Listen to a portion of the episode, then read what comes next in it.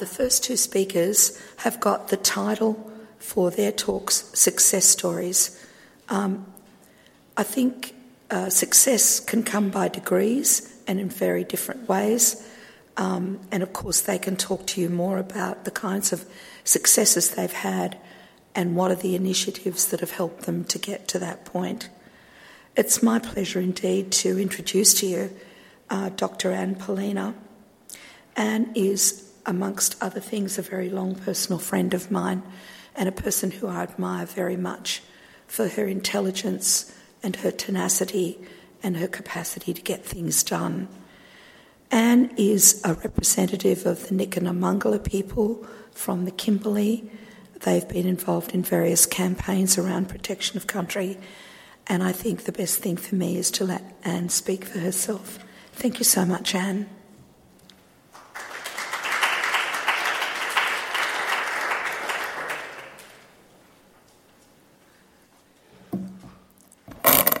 En plina nga yo imada wara nga manda jara nyige nga nyige na nga lean buru buru Good morning. My name is Anne Poelina. I'm a traditional custodian from the Fitzroy River.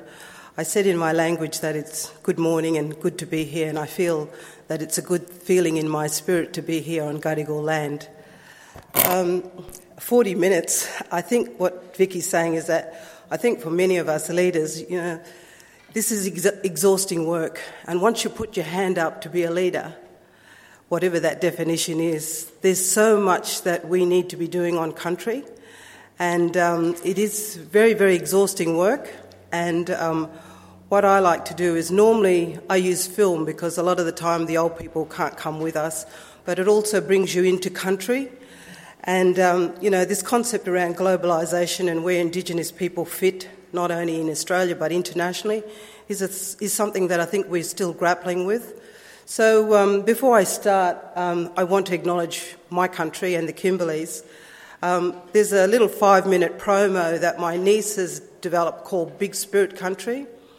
And I think one of the things that we need to understand as Australians is that this is a big spirit country. The whole of Australia is a fantastic space. Whether you go to the river, the sea, the desert, the hill country, it's an amazing landscape. Um, there's a conservation group called Pew, and they wrote an amazing report. And there's things like, you know, the Great Barrier Reef and the fight that Adani's having, and Uluru and Kakadu and the Kimberleys, and it just seems to be an all out attack on not just Aboriginal Australians, but Australians in general.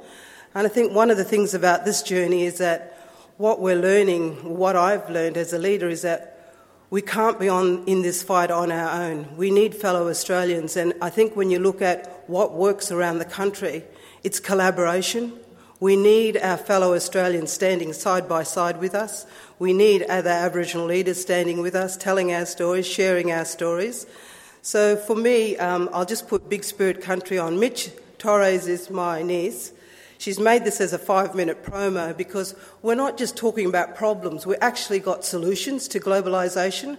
We actually got things that we can use from country, the cultural capital, the knowledge we have as, uh, you know, as custodians on country.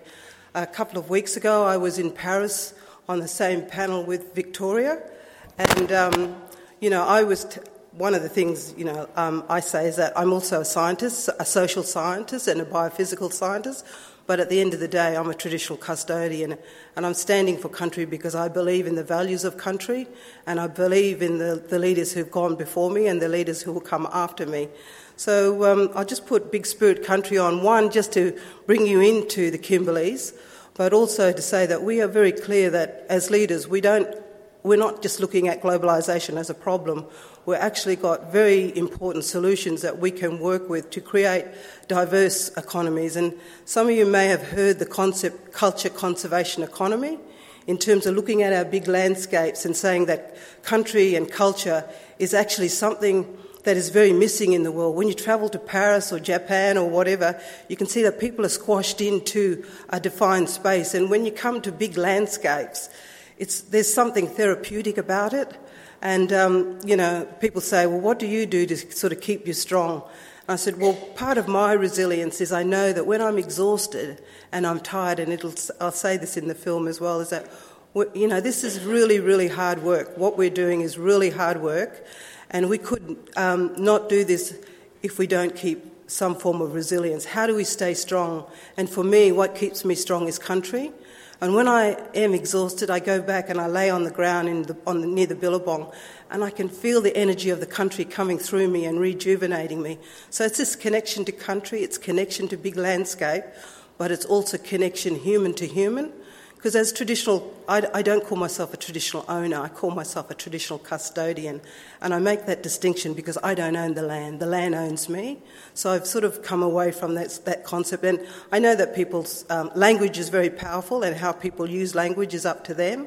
But over my journey in the last 10 years, I realised that no, I'm not a traditional owner, I'm a traditional custodian because the land owns me. I came from a family of no talk, only work. And in the last 10 years, I've had to learn to talk. So uh, I think sometimes people think that I can now talk underwater. So if someone can manage the time, I, am struggling to see how I'm going to stand here for 40 minutes. But um, yeah, that's just a little insight into the Kimberleys, into my country, into our country, Australia. And as I said earlier, you know, the, the whole of Australia is an amazing landscape. Um, and when I was in Paris a couple of weeks ago, I went there for a science conference in regards to how do we get science to look at climate change. And one of the positions I've put is that unless you're engaging with the first people of the lands who know and who have adapted to climate change, then we, in terms of traditional knowledge, must be seen as Indigenous science because this is knowledge that's been generated over thousands and thousands and thousands of years of lived experience. What the old people have taught me is look for the signs up in the sky, down in the ground. Look how the country is changing. So it's very important for researchers and scientists to be fully aware that if we're going to be addressing these so called wicked problems, whether it's climate change or globalisation or whatever else, unless Indigenous people are part of that conversation, and not just part of the conversation, but part of the decision making, then there's always going to be gaps in terms of the knowledge making that we're trying to generate human to human. So I think that's a very important point is to recognise that traditional ecological knowledge is Indigenous science and that we are reading the country and we constantly are reading the country. So in my language we have a word called bugaragara. There's no such thing as a dream time because that sounds a bit of a fantasy, but bugaragara means the past, the present and the future fused into this moment in time in which we must act. And so that's a, one of the impetus that drives me. So, one of the things, as I said earlier, I made a very clear distinction that I'm not a traditional owner, I'm a traditional custodian. I also want to make the distinction that I'm not an activist, I'm an actionist. I don't want to be an activist for activist's sake. I want to create sustainable change and sustainable life. And sustainable life is different to sustainable development. So, one of the things, as I said, is that being very clear about defining who I am. I also want to make it very clear that I don't speak for anybody else. I stand here as a traditional custodian, but I'm standing here speaking about my lived experience and my journey. So I want to make it clear that I'm not speaking for anybody else, that I'm speaking as someone who's been through this journey and uh, these are my lived experience. I also want to make the point that I'm not a protester, I'm a protector for country. So that's a very important distinction as well. I, I, you know, I think there's a very important role for protesters, but I'm a protector for country. Um, one of the things I said is, um, for me in the film, what I said was the land, the law is in the land, it's not in man. And I think that's one of the distinctions that I like to make is that over the last 20 years, what I've seen is people taking on the role of being an elder or law boss or law this or law that. The law is in the land, and if we read country and we understand country and if we have a connection to country, we know that that is true and it's intergenerational. Um, I also want to say that um, for me, I have a real serious problem with native title. Not that um, native title in the concept of what native title means, but I have a problem with the way the Act, the law, is constructed. I believe that native title law has become an instrument of oppression, that it's a way of dividing Aboriginal people between each other as well as amongst the nation, And I think when I look at a native title, as I said, um, it took 18 years for my people to get native title. Many people died along the way, but it's only now that we're t- starting to unpack native title, and we are river people. Ngajinu Nilawal Imarawara which means I belong to the river, the Fitzroy River, the Madawara. Our creation story talks about how our ancestor Wunyumbu walked along the river and made the river and all of these sorts of things. And then we are now just starting to unpack our native title, and what we've found is that our native title rights, in terms of water rights, have been totally usurped. And I think that's a really interesting challenge in terms of where development is going with the Kimberley region. So for me, as I say, I, saw, I look at native title and I've been part of that journey, but there's been quite a lot of division that native title has caused within our own people. Um, and I find it, I, I, still struggle with it. You know, somebody with a PhD and three masters and doing another PhD, and I, I'm still trying to understand what does that law actually mean on the ground for Aboriginal people. So I make it very clear that, you know, I'm a director of our native title prescribed body corporate, but um, I'm, as a leader sitting in that um, directorship, I'm still trying to unpack what does our native title decision actually mean on the ground where did that come from in terms of interpretation of the law from Koiki Mabo to the Kimberleys? How are these sorts of things actually panning out on the ground? Um, why we defend country? That's a really interesting question. Um, and what brought me into this very public space? I mean, I live on the Fitzroy River. I also live in Broome. Um, and over the last 10 years, I've been building quite a large knowledge hub um, you know, infrastructure and buildings and, and cr- trying to create a space where people from all over the world can come to the Fitzroy River, can come to country and learn about the country and understand what does all of this mean.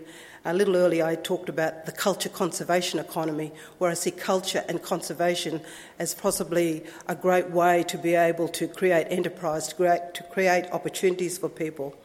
Now, going back to why defend country, I don't know how many of you in the room heard about James Price Point and what was happening in the Kimberley, but James Price Point, um, known to us as a place called Walmadan, it's a very special place, and a couple of, up till about a year or so ago, it was on the international um, agenda to become the largest LNG precinct in the world. It was going to be bigger than Qatar, $46 billion project.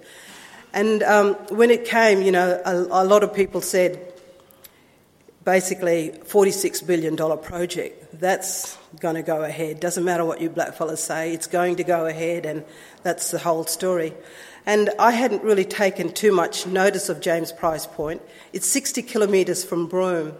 And so basically, as I say, I'm a traditional custodian from the Fitzroy River, but I was born in Broome, and Broome's my home, and I will defend it till you know, my last breath. But I'd been working out on the river and I made a film and I came in and we showed this film and there was an old white guy in there and he'd seen the film and he came up to me and he says, and it's all, he's got Parkinson's, and it's all over, it's too hard, we can't do anything.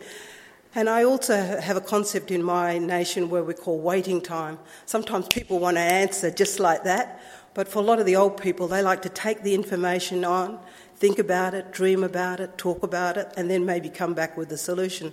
So when Dave said to me, it's all over and, you know, Broome's gone and this industrialisation's coming and don't worry, you're not going to be able to do anything, I, I kind of thought, well, I won't give him a response just yet. I, I need to think about it and I need to dream about it because my energy had been focused on the river.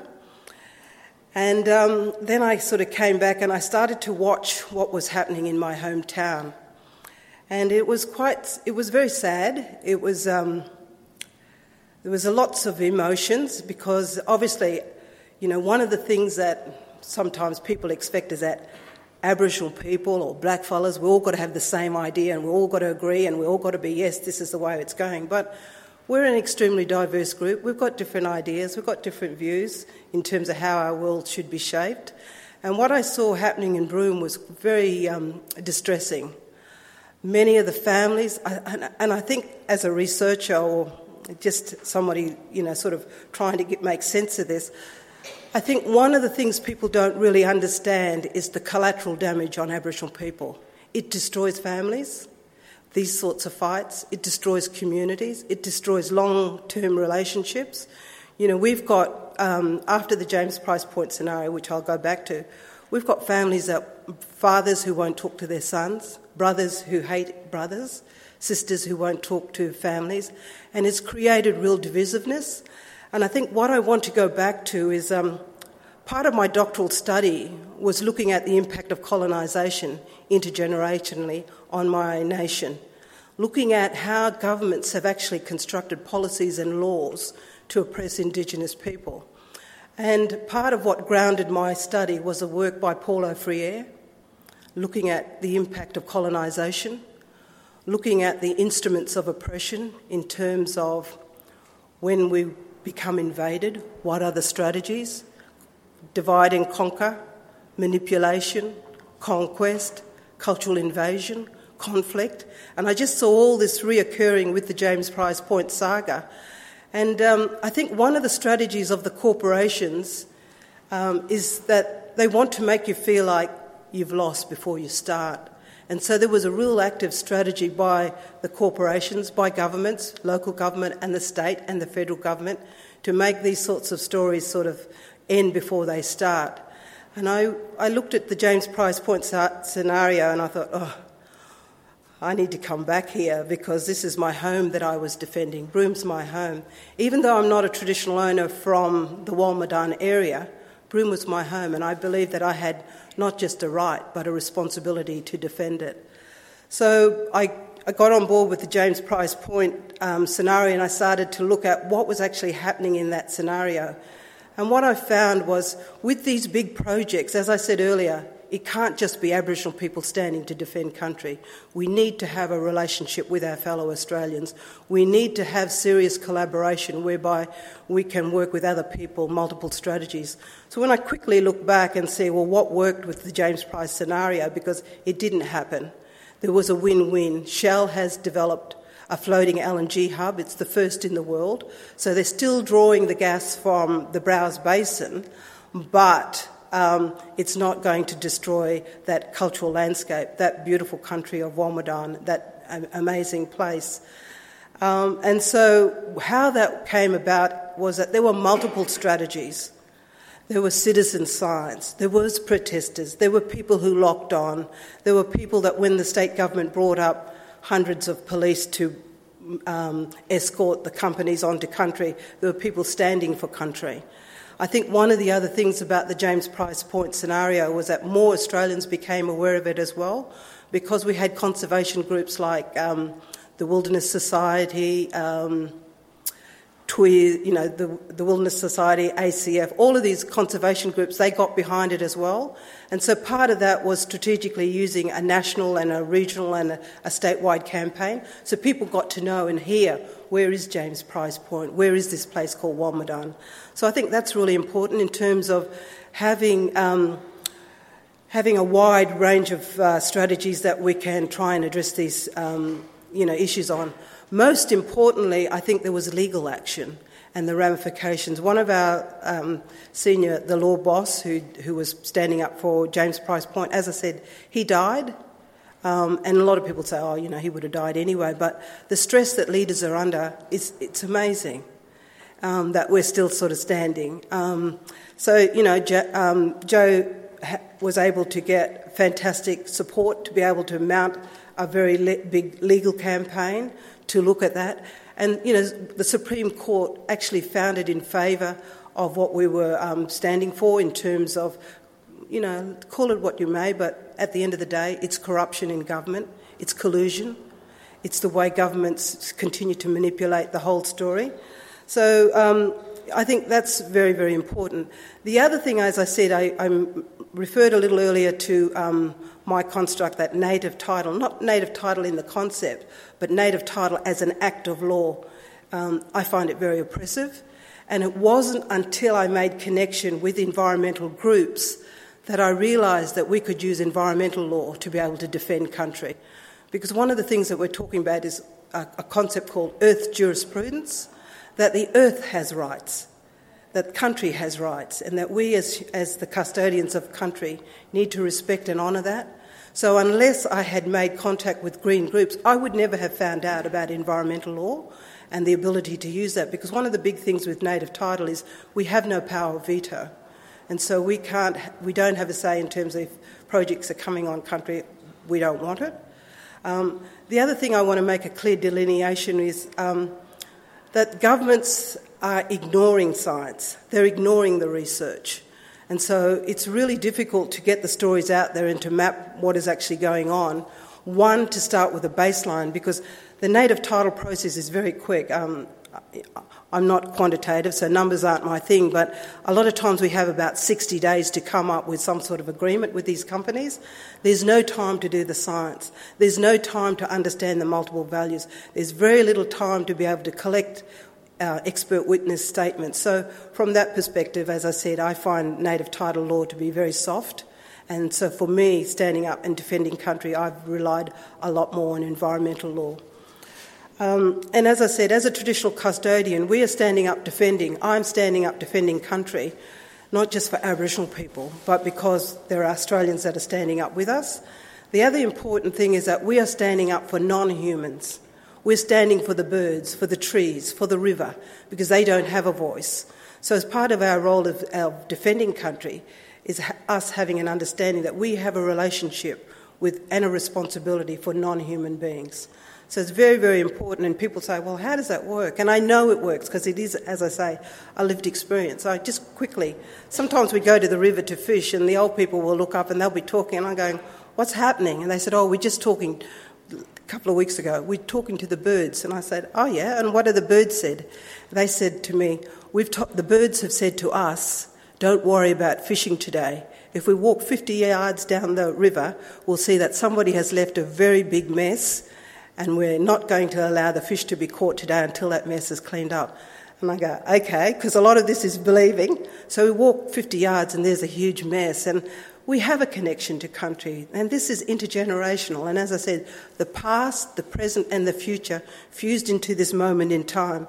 And so, you know, it's very important to understand that Indigenous people come with quite a wealth of knowledge and lived experience to be able to share of how we're going to, you know, enter into and engage with globalisation and modernity. Um, one of the things is, as I said, part of this James Price Point scenario was I did something which is now four years later. I joined local government and I became a local government councillor. And for me, um, that was something I never ever wanted to do in my life. I actually despised local government. When I was a young person, my father came from West Timor, and in about 1971, we had our home and our businesses totally compens- uh, confiscated by the, go- uh, the, local government with no compensation. And, uh, you know, it, that sort of stayed with me all my life, and I thought, you know, these people have robbed our family of our future and our home, and I never want anything to do with local government. But when this came about the James Price Point scenario, there was a real need for someone to get on local government and to run with a mandate of for the people onto local government, and I. I put my hand up, and um, it's been a learning curve. My term runs out in October, and along the way, what I found with that journey was that the state government has developed planning reform agenda. So they've been able to change planning laws that impact directly on local government in terms of these big projects. Um, one of the things they did in the Kimberley and with James Price Point um, is that they created a new planning law called an improvement plan and an improvement scheme. And what that does was it draws a line around that whole James Price Point uh, precinct. It takes it out of control of local government and it gives control for that land to the state.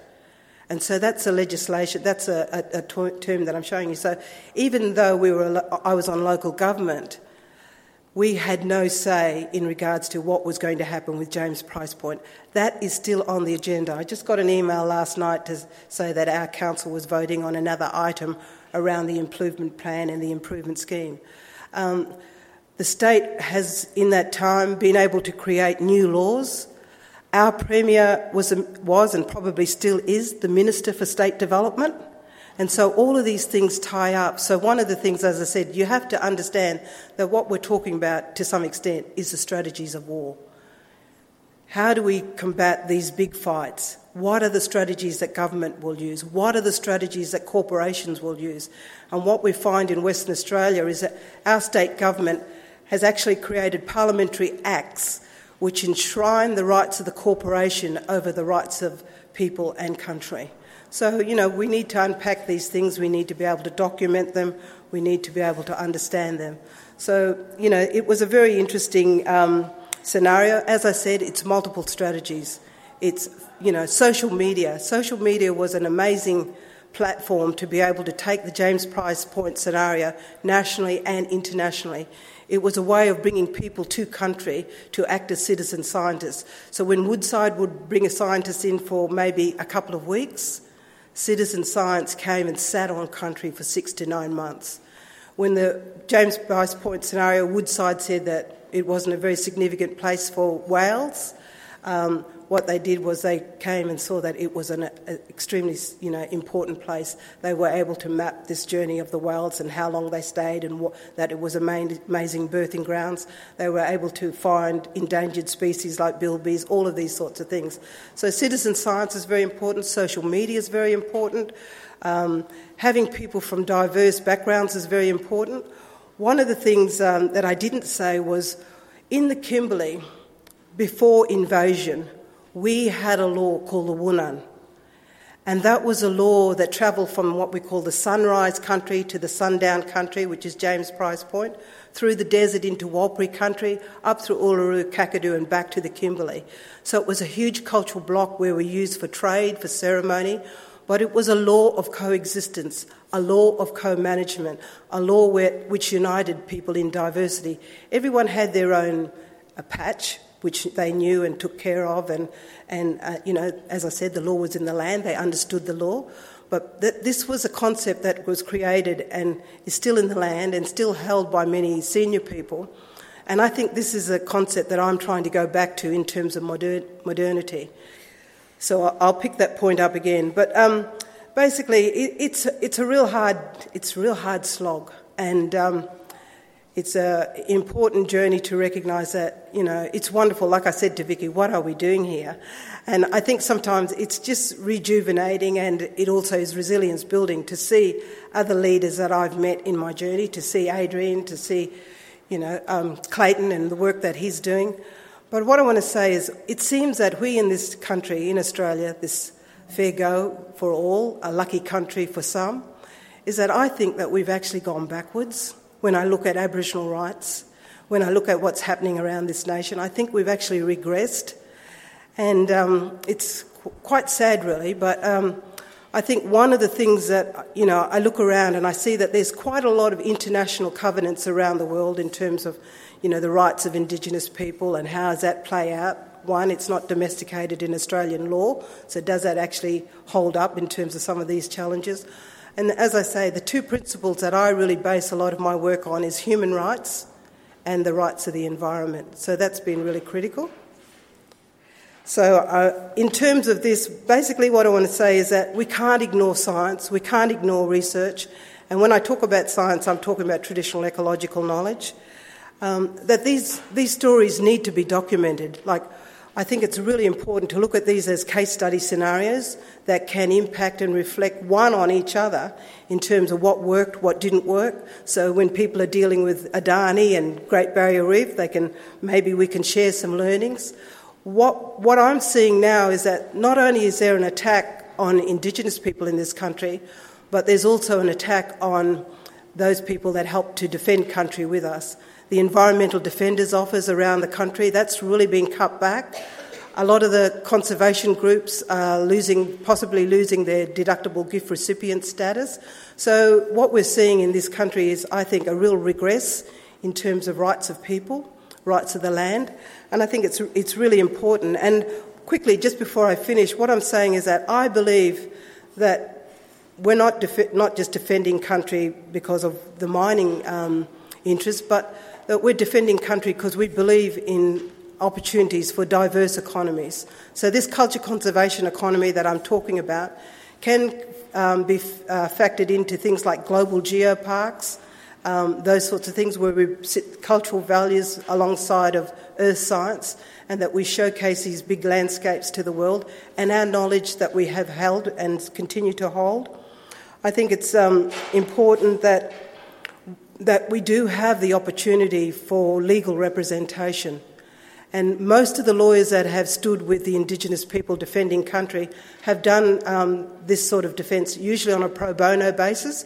But these court cases can drag out and, and go and extend over years and years. So there needs to be a way to be able to mobilise legal um, support for these cases. Because um, I'm not sure if any of you in the room are aware, but there's when we talk about earth jurisprudence or the earth having rights, there's an international lawyer based in the UK called Polly Higgins, and she's trying to create a law called ecocide that she's, she's been working on for many, many years, and she's taking to the international court arena, but ecocide is about the destruction of these large landscapes. So, you know, there are people working in these spaces, um, and I think in terms of what can researchers do, I think it's very important to be able to go in and understand the process, the impacts, and the outcomes of these stories, and that how can we learn from these stories and to be able to share them not just um, with Australians but internationally. So, you know, I stand here because I believe in hope and I believe that there is a future. And I think one of the things that we're seeing in this country is that it's not just the erosion of rights for Aboriginal people, I think it's the erosion of rights for all Australians. And I think what really drives me to defend country is my belief in the protection of land, water, food, and energy security. And sitting equal to that is a collaboration with Indigenous people and other leaders. So um, thank you, Vicky, for the opportunity to come. I hope that we're going to have an opportunity to have questions a bit later. But I'm really keen to hear the stories of the other leaders and um, to take a little bit of that hope back because it is a hard journey. Um, it's an extremely emotional journey, but I think these are stories that we need to tell because these are stories of humanity and these are the stories that impact on how we're addressing globalisation. Most of the profits that are generated out of these projects, 80% of the profits are going overseas. Very little of it is staying in this country. So I think it's about us working together, human to human, and building a relationship forward because this is a lucky country. It's an amazing country. And I think uh, Indigenous leaders that are, coming on after me have got wonderful stories to tell. And I think these stories need to be documented so that we can learn from these lessons. So, Mabu, thank you.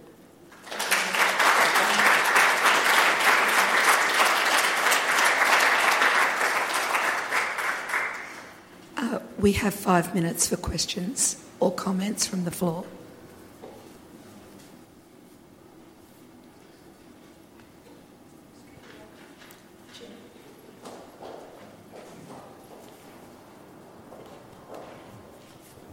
Uh, thank you, Anne. Um, I'm Jenny from UTS. Um, I wonder if you could reflect a little bit on um, post James Price Point, if I could put it in that framework in terms of like um, having spent a bit of time there over the recent years too, um, the current move by the Barnett government to remove and close down remote communities